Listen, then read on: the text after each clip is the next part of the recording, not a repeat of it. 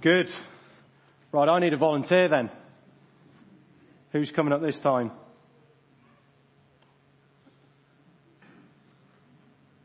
We only got one volunteer to open the presents. There's a few. Go on then, Reuben, come down. I was expecting a bit more than that. That was your opportunity, David. You said, could you open those presents? Come on then, Reuben. Present number one. Here we go. Open it up. Should be a couple of things inside there for you. Well, one for you actually, and one not for you. What you got? Yeah, bag of sweets there for you. What else is in there? What's on the picture? Go and tell us what's on the picture. Can you see? Family. Yeah, whose family? Um, yours. It is. There we go. Thanks, mate. I'll have that back then. That's my photo. You can take your sweets. Thanks, Rubes.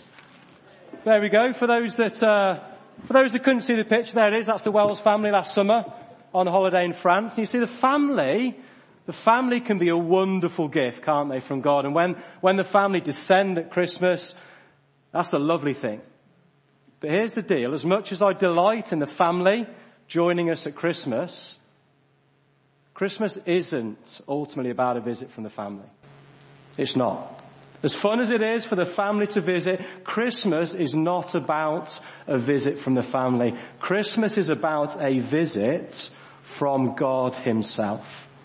That's what we read in this verse, Matthew chapter 1, verse 23. The virgin, that's Mary, will conceive and give birth to a son, that's Jesus, and they will call him Emmanuel, which means God with us.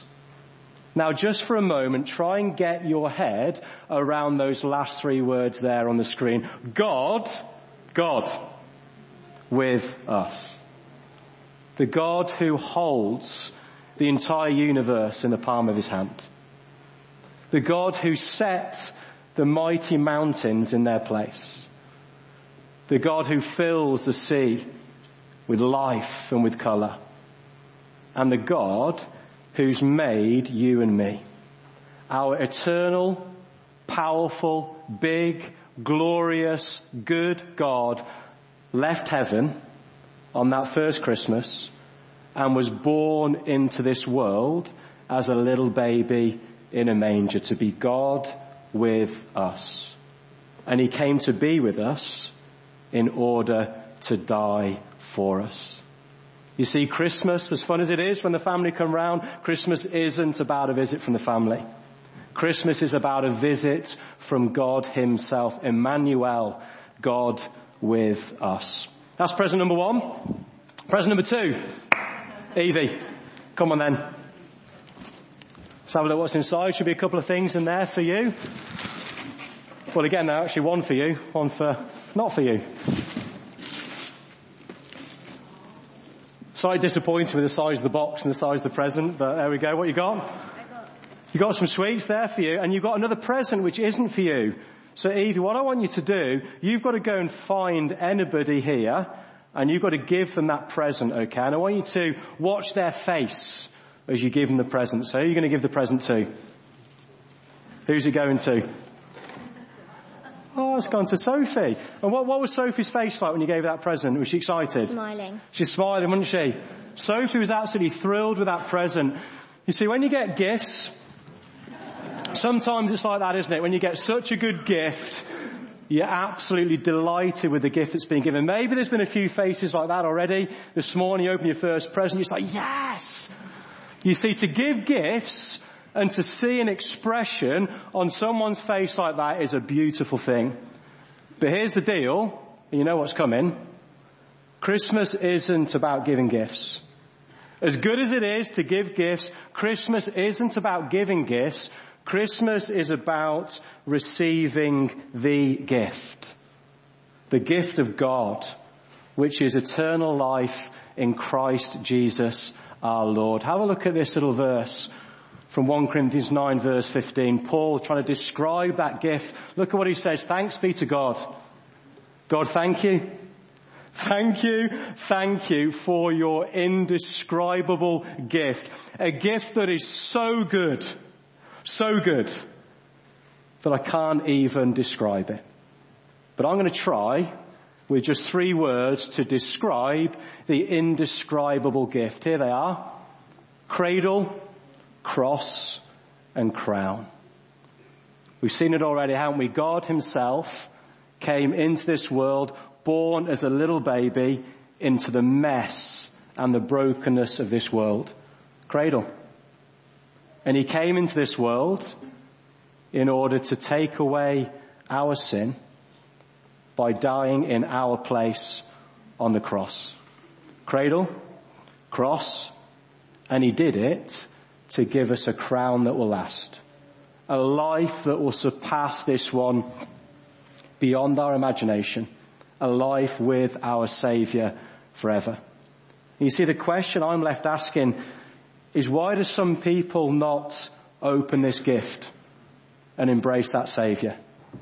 You see, I doubt there'll be many other presents left unopened under Christmas trees later on this evening. They'll all be ripped open, most done already, I imagine. So why do some people not open the greatest gift of all and embrace Jesus Christ as their Saviour who gives them life forever? Because you see, that's why Jesus came. Matthew 1 verse 21. She will give birth to a son and you're to give him the name Jesus. Why? Because he will save his people from their sins. Jesus came to be our savior. You see, Christmas isn't about a visit from the family. It's about a visit from God. Christmas isn't about giving gifts, as fun as that might be. Christmas is about receiving the gift of Jesus Christ into your life. And then lastly, we come to present number three.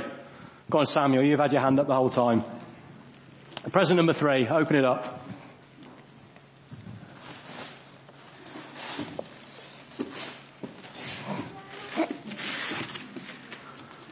What you got, mate? What's in there? Nothing. Nothing. Oh no. That's really sad, isn't it? It's empty. And I'm sorry to do this again. I did it at the S Club Christmas party a few weeks ago as well. But here's the deal. That box is Christmas without Jesus. It's empty. Might feel exciting, present in my hands, love it, yeah, can't wait to open it. Might look good. Might promise so much. But ultimately, Christmas without Jesus is empty. In fact, life without Jesus is empty. But in contrast, Christmas with, I've got something for you at the end, Sam, don't worry mate. You can go back down. Christmas with Jesus is full. It's full of life, it's full of love, it's full of hope, and it's full of joy. And that's why Jesus said, I came into this world to bring life and life in all its fullness. And so I wonder which of these two pictures sums up your Christmas best. You like the first nativity scene? Christmas perfectly ordered, everything's in place, presents were done on time, easy, turkey ready, lovely to go, family, they've arrived on time, beds are done, all sorted. Christmas perfectly organized, yet Jesus is missing. Because if that's your Christmas, it will ultimately be empty. What about picture two?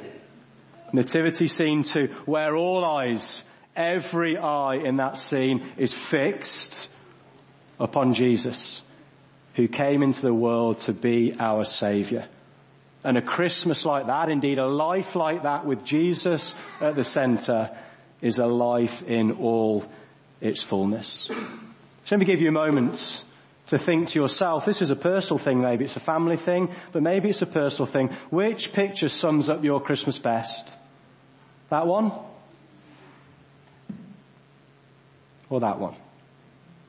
Take 20 seconds just to ask yourself that question, then we're going to watch a short video before we sing to finish.